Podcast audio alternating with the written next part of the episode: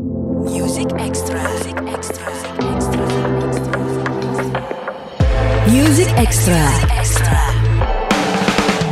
Kalau utang sama orang kita boleh lupa, tapi apa juga jadi sama diri sendiri jangan, ntar penasaran kan.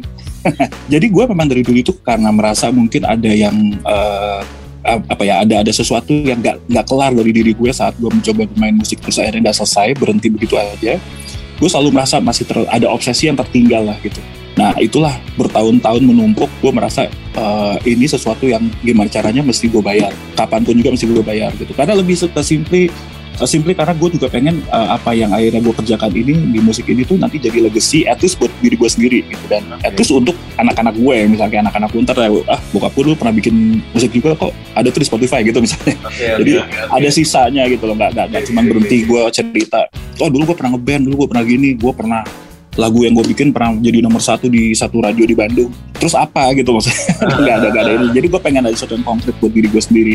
Nah itu sih sebenarnya kenapa kalau gue ditanya tuh gue suka bilang ini project membayar utang ke diri gue sendiri ya karena itu sih sebenarnya effortnya di zaman dulu itu jadi lebih jadi lebih besar dan jadi mungkin lebih pakai hati kerjanya.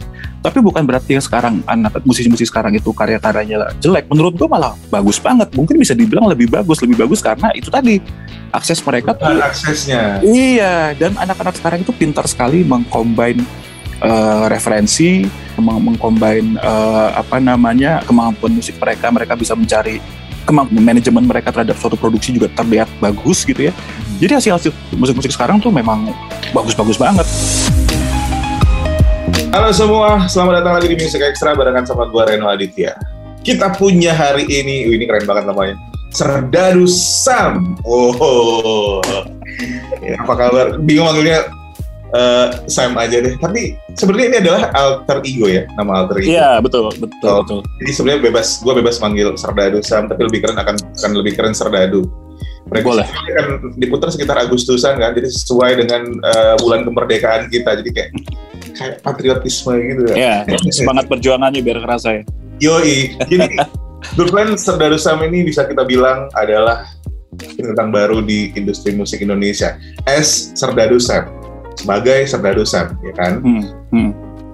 Single pertamanya 6 menit. Adalah badai luar biasa. Kan gak radio friendly Serdadu Sam iya. singlenya. Ini gimana sih? Uh, eh, gue dengerin kan kayak Serdadu Sam kami adalah badai. Itu adalah single pertamanya. Bisa lo udah bisa dengerin Good Friends di berbagai digital music platform. Durasinya lumayan panjang. Megah kan? Single pertama yang megah terus dari satu lagu bisa ngebawa gue ke mana-mana. Dari glam rock karena riff-riffnya terus sampai ke, ke masa modern. Nah itu adalah lagunya. Tapi Serdadu Sam sendiri itu datang dari mana sih? Uh, sebenarnya gue itu uh, bukan inilah ya. Dibilang pendatang baru tapi memang bukan musisi lah ya. Jadi memang baru sekarang. Ya dulu pas zaman kuliah memang sempat uh, main band juga. Oke itu udah sempet juga kan di Bandung dulu kuliahnya hmm. sempet juga uh, coba-coba ikut.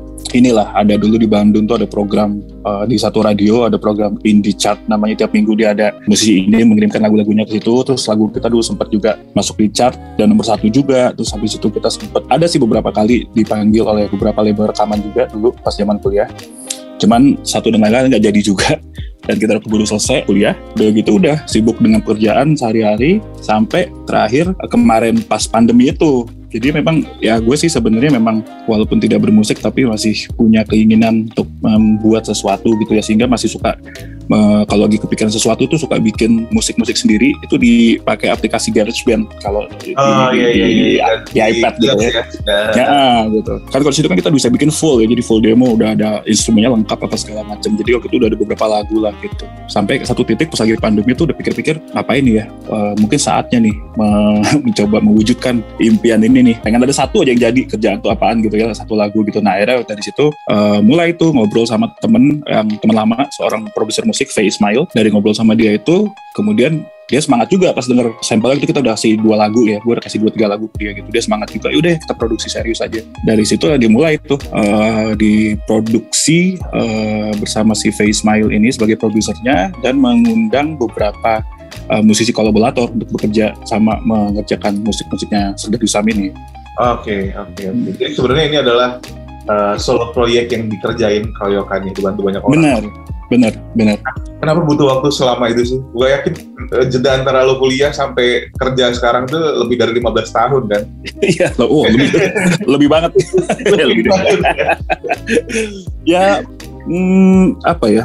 Mungkin susah ya kan kalau misalnya kita udah lulus kuliah terus kerja itu kan memang udah fokusnya jadinya kita menjalankan apa yang mesti kita jalankan. Betul dan gue juga termasuk percaya tuh ngejalanin sesuatu tuh memang nggak bisa uh, setengah-setengah. Kita nggak bisa mau uh, sekarang fokus yang mau di sini sambil disambil dengan ini bisa nggak jadi jalan dua-duanya gitu loh.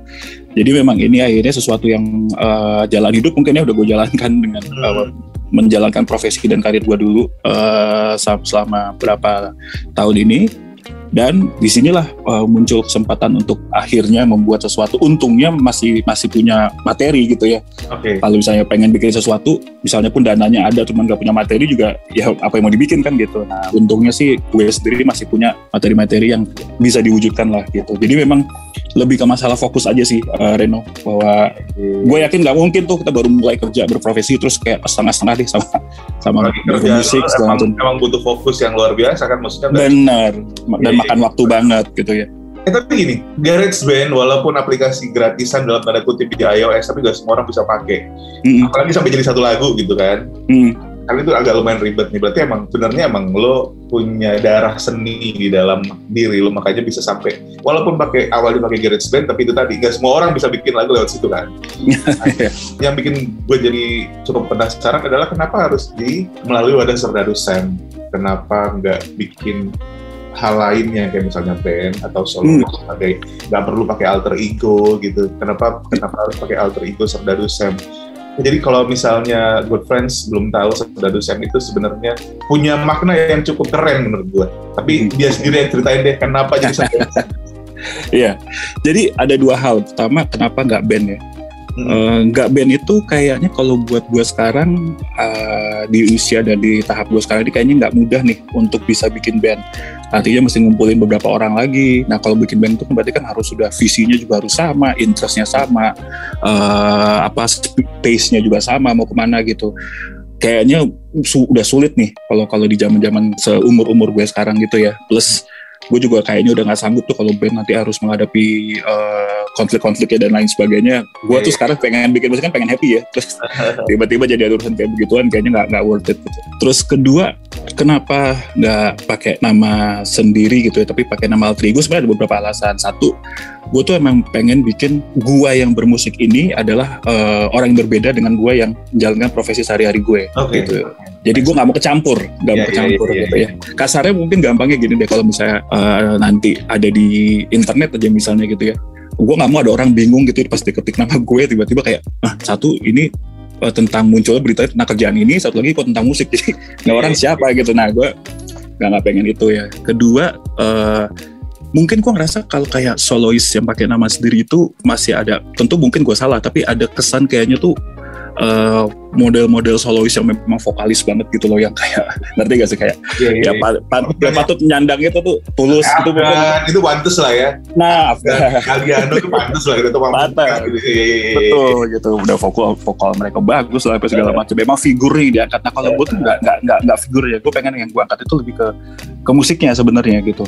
Jadi uh, Sam ini bukan siapanya. Tapi ya, Serdadu Sam ini musiknya ya seperti ini gitu. Jadi okay. pengen memang lebih orangnya ke situ sih lebih lihatnya gitu.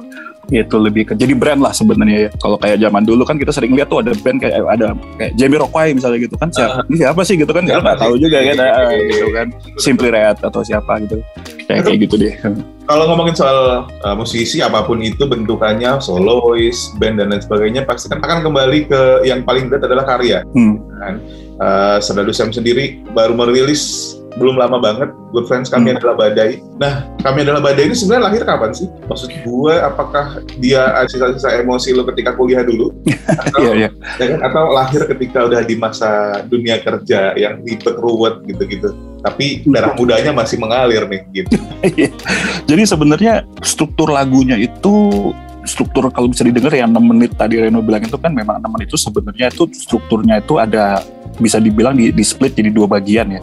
Okay. Ada bagian yang ada ada vokalnya, lalu di bagian ke belakangnya itu uh, udah instrumental gitu yang yang sampai ke ujung gitu jadi memang ada dua bagian dan memang um, mood itu yang pengen gue ciptakan dari musik ini gitu karena kan gue pengen bikin lagu ini memang seperti bercerita gitu ya nah kalau part yang pertama itu sebenarnya udah progresi chordnya pas segala macam itu udah kayaknya udah dapat dari zaman mungkin zaman pas kuliah lu pernah bikin ya iya gue suka mendapatkan uh, rasa-rasa dream theater tapi enggak ada macam iya. banyak hal kan iya iya benar benar benar karena dulu waktu kuliah itu kan gue uh, ini ya apa terpengaruh banget sama The Smiths sama Morrissey gitu ya. Jadi rasanya emang kalau bisa diinget-inget mungkin dulu waktu gue bikin itu tuh gue agak-agak kepikiran tuh pengen bikin lagu kayak uh, We Hate It uh, When Our Friends Become Successful-nya Morrissey gitu. kayaknya ya dulu inget gue kan. itu gitu ya.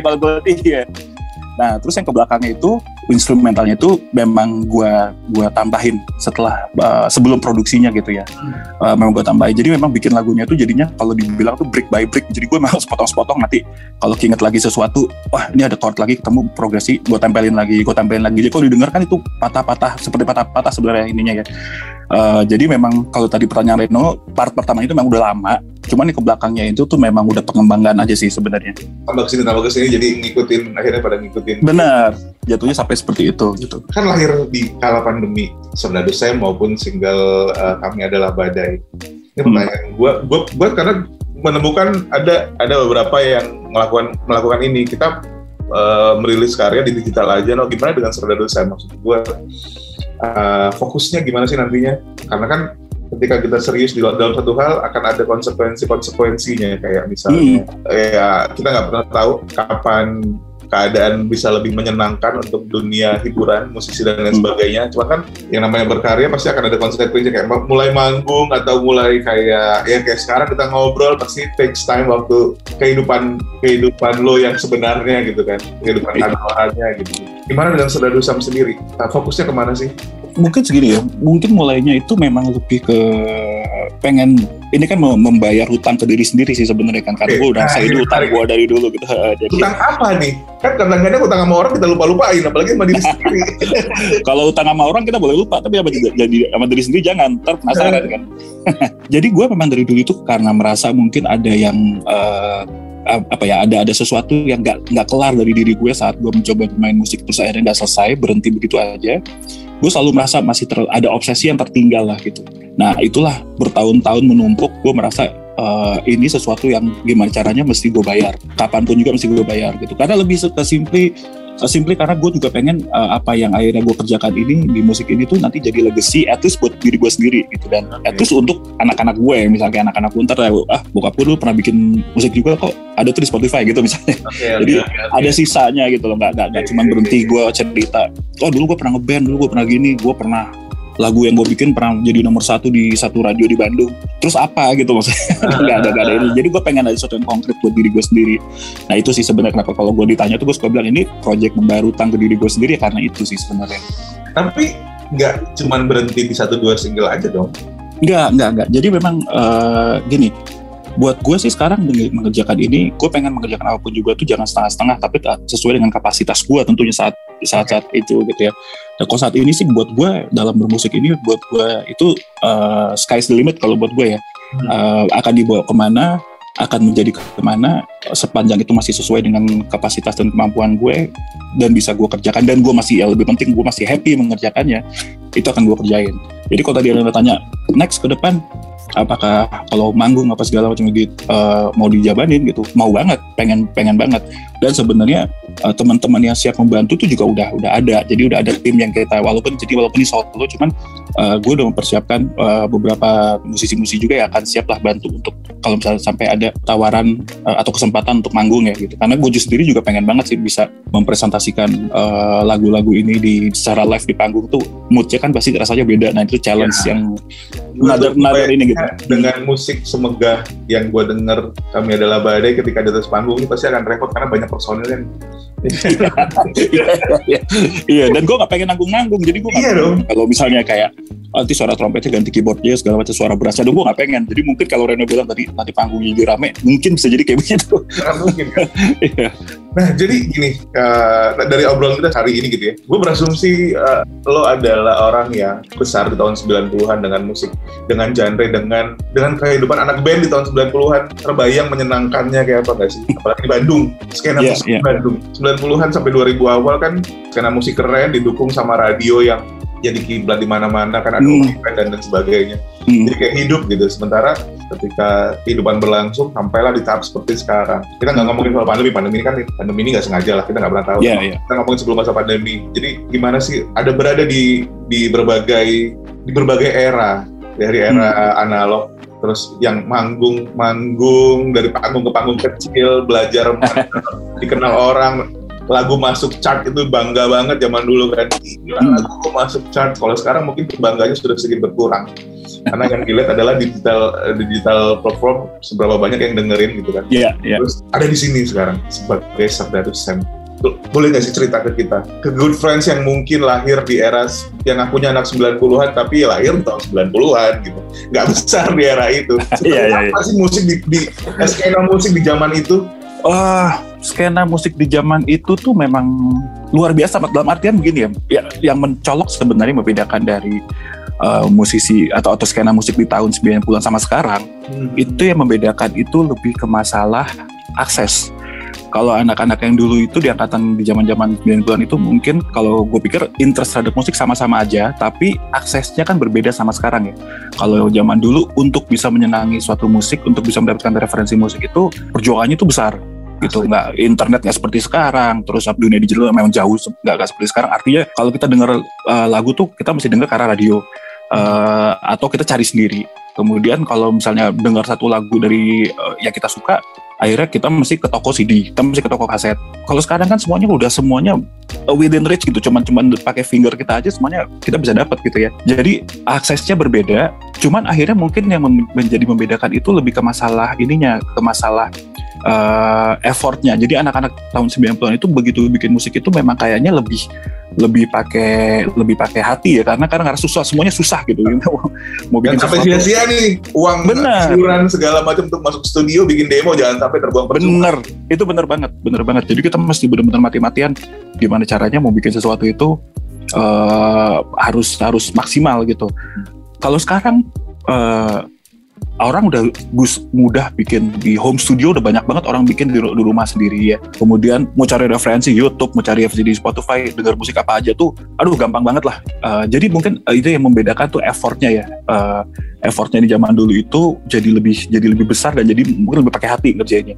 Tapi bukan berarti yang sekarang anak musisi-musisi sekarang itu karya-karyanya jelek. Menurut gue malah bagus banget. Mungkin bisa dibilang lebih bagus, lebih bagus karena itu tadi akses mereka tuh aksesnya Iya, dan anak-anak sekarang itu pintar sekali mengcombine eh, referensi, meng- mengcombine eh, apa namanya kemampuan musik mereka. Mereka bisa mencari kemampuan manajemen mereka terhadap suatu produksi juga terlihat bagus gitu ya.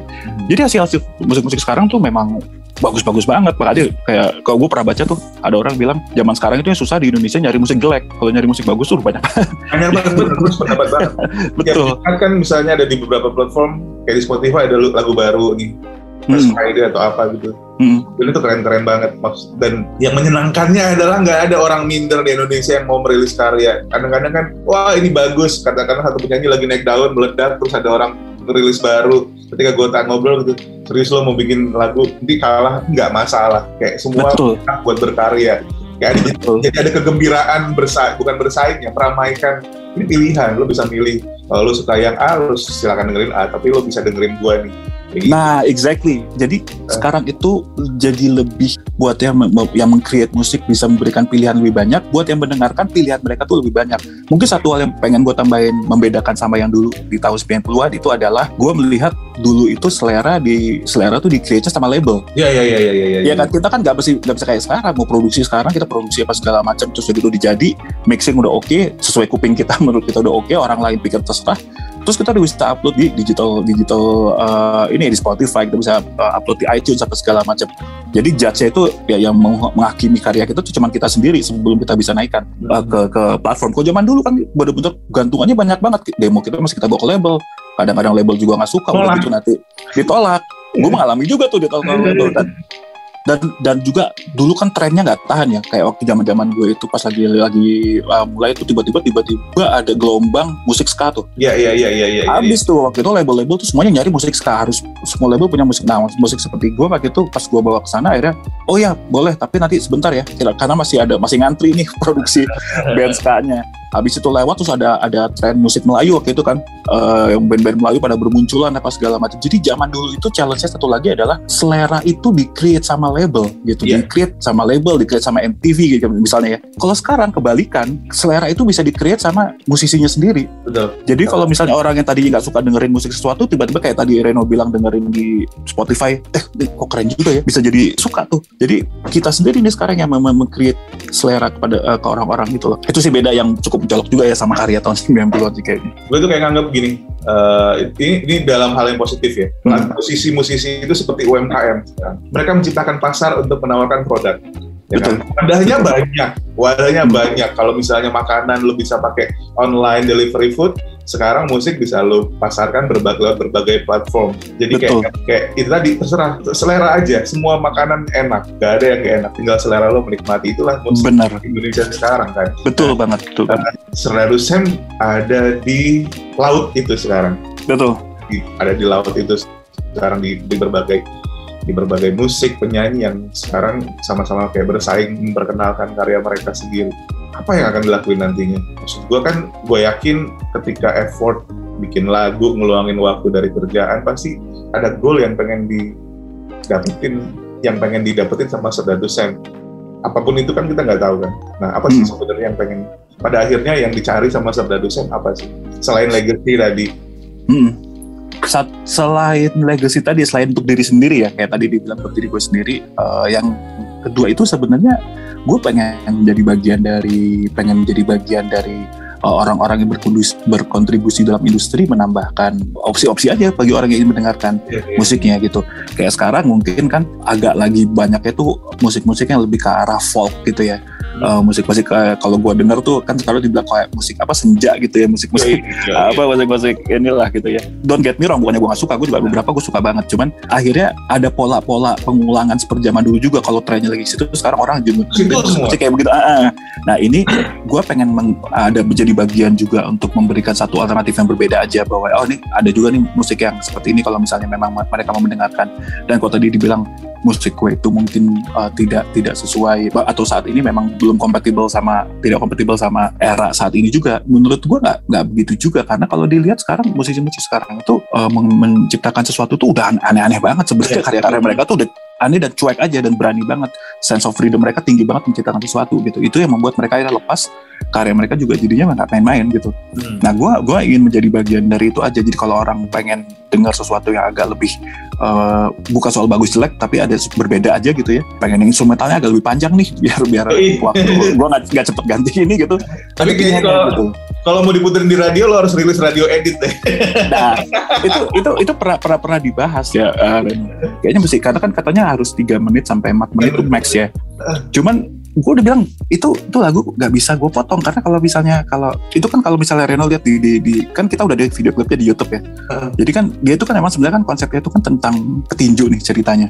Persiapan seorang petarung untuk untuk ber- bertarung gitu. Kalau dilihat itu sebenarnya satu flow-nya tuh adalah di depan di bagian pertama itu adalah menceritakan bagaimana dia menuju persiapannya. Instrumental ke belakang itu adalah pas dia fight-nya gitu. Sampai di ujungnya adalah sampai ujung pertandingannya. Nah, Nggak mungkin gue potong kan. Kalau misalnya Iya, pertandingan iya, tinju iya. gue potong, masa gue potong di tengah di depan orang lagi persiapan aja. menang aja gitu kan. Menang. Aja kan. Betul. Iya, iya. Betul. Akhirnya gue pikir ya udahlah, gue ini yang yang ini bikin as iris aja gitu. Tapi nggak menutup kemungkinan besok-besok mungkin gue akan mencoba lebih ah bikin sesuatu yang agak lebih simpel, yang lebih lebih eh, radio friendly gitu misalnya. Gue nggak nggak mau terjebak dengan idealisme yang buta gitu. Misalnya ah, musik gue pokoknya harus rumit terus harus nggak. Gue nggak mau kayak gitu juga. Gitu. Jadi tergantung mood gue aja besok mau gimana gitu loh. Hmm. Eh video klip ada di sudah dirilis di YouTube ya. Udah, udah ada di YouTube. Nanti sebelum kita kelar kan ada bagian di mana lo kenalan lebih jauh sama Serdadu Sam. Tapi yang jelas emang seperti yang dibilang tadi, ini adalah eh, hal yang apa ya? Hal yang terjadi sehari-hari kok. Lo makan ganti menu, gitu juga mendengar musik. Gue suka karena eh, kami dalam badai itu cukup anthemic, anthemic gitu. Ketika lo gak dengerin dia sambil tidur tiduran emang. Lo kan mendengarkan itu sambil jadi, ngebuat lo jadi lebih bersemangat makanya video klipnya seorang petarung ya kan Hmm. harapannya sih adalah konsistensi ya apalagi orang kantoran yang sibuk kadang-kadang kan suka lupa nanti dulu kerjaan gue lagi serius banget nih gitu Iya, iya, iya. konsistensi akan hadir karya-karya lain dari Serdadu Sam Hmm. Karena ya kita butuh Indonesia butuh banyak karya yang menyenangkan buat didengar karena itu yang bikin kita kaya kalau dulu kan orang Indonesia itu dikenal kaya akan ragam budayanya sampai sekarang Hmm. sih masih pada tambahan dikenal Hmm. akan ragam uh, genre musik yang ditawarin Betul. sama musisi-musisinya Betul. It- ini adalah waktu lo buat memperkenalkan diri setelah kita ngobrol berduaan asik sendiri dari tadi. Serdadu Sam, kalau mau kenal lebih banyak silakan intip Instagramnya di @serdadusam ya. Ya. Kalau YouTube di Serdadu Sam, channel Serdadu Sam komentar komentar di sana good friends uh, kasih tahu apa yang lo suka dari kami adalah badai dan juga apa yang lo suka dari video klipnya karena komunikasi itu yang bikin semangat dan menimbulkan ide-ide baru. Tapi jujur aja sih lo udah siapin berapa karya lagi sih untuk untuk Sam ini? Sebenarnya gini, eh, next ini gue itu pengen mengeluarkan dalam bentuk mini album kurang lebih itu antara 4 sampai 5 lagu. Karena saat ini sih sebenarnya di luar kami adalah Badai itu gue udah ada dua lagu yang udah selesai diproduksi sampai mixing. Jadi mungkin gue tinggal menambahkan produksi dua atau sampai tiga lagu lagi gitu. Nah next ini kita pengen, gue tuh pengen mengeluarkan tuh dalam bentuk mini album sih sebenarnya. Moga-moga sebelum akhir tahun ini udah bisa kelar. Amin. Tapi ada satu mungkin yang pengen, pengen gue tambahin soal karya ini ya, soal si kami adalah badai kan lagu ini kan sebenarnya kan menceritakan tentang perjuangan. Awalnya memang gue membuat itu tentang terinspirasi oleh petarung-petarung petinju dan petarung MMA gitu ya. Ba- Bagaimana persiapan dan perjuangan mereka dalam suatu pertarungan. Tapi secara general ini sebenarnya sama aja sebuah suatu penghormatan terhadap siapa pun kita, manusia di dunia ini tuh yang hidup berjuang dalam hidupnya untuk mendapat kehidupan yang lebih baik kan. Tiap hari kan semua orang bertarung sebenarnya tiap orang berkelahi bangun tidur pasti kita harus bertarung sama kehidupan. Itu jadi ini sebuah suatu penghormatan itu itu juga. Nah tapi yang menarik itu adalah experience-nya yang bisa didapatkan oleh orang yang mendengarkan gitu ya. Nah gue udah dapat feedback yang cukup lucu juga dari beberapa teman gue ada yang bilang wah gue seneng banget denger lagu lu. Kalau pas gue lagi olahraga katanya. Kalau gue lagi lari gue lagi naik. Nah ini apa segala macam gue ngerasa ngasih adrenalin tambahan menurut mereka. Itu gue udah happy banget yang menarik tuh belakangan ada ada satu lagi cukup menarik. Beberapa teman gue yang tertular covid mereka tuh message gue dan DM gue atau nggak di Spotify mereka tunjukin mereka lagi dengerin lagu gue. Mereka tuh juga bilang bahwa oh ternyata dengerin lagu ini buat gue juga jadi semangat Iya. juga nih gue. Iya jadi buat gue itu kayak wah menyentuh juga ya. Bisa seperti itu. Jadi at least gue merasa oke lah ada mission accomplished lah sedikit. Eh, jadi apa yang gue bikin itu bisa menyentuh orang lain juga gitu. Ya itu sih sebenarnya yang yang kenikmatannya yang mungkin membuat suatu karya gitu. Oke, dan itu mungkin oke banget. Sebenarnya kami adalah Badai nggak nggak berbeda kok sama karya-karya yang udah dirilis sama semua musisi yang ada di dunia ini, good friends. Tapi Benar. itu tadi pesan yang disampaikan pasti selalu ada pembeda dan lo bisa nikmatin ini. Sekali lagi lagu kami adalah Badai buat semua orang yang masih terus berjuang sampai saat ini. Mudah-mudahan itu jadi semangat tambahan. Berjuang ngurusin kerjaan, ngurusin keluarga untuk survive dari COVID dan lain sebagainya. Semua orang adalah pejuang dari perangnya masing-masing. betul sekali Ih, keren banget gue ngomong tadi kan. Kami Keren, keren banget. udah gue catat ya gue catat bagus banget Terlalu saya terima kasih banyak udah ngobrol. thank you banyak Sukses. Terima kasih banyak, Reno. Karya lainnya, good friends. Terima kasih. Musik ekstra barengan tamu lain, barengan sama gue Reno Aditya. Music Extra.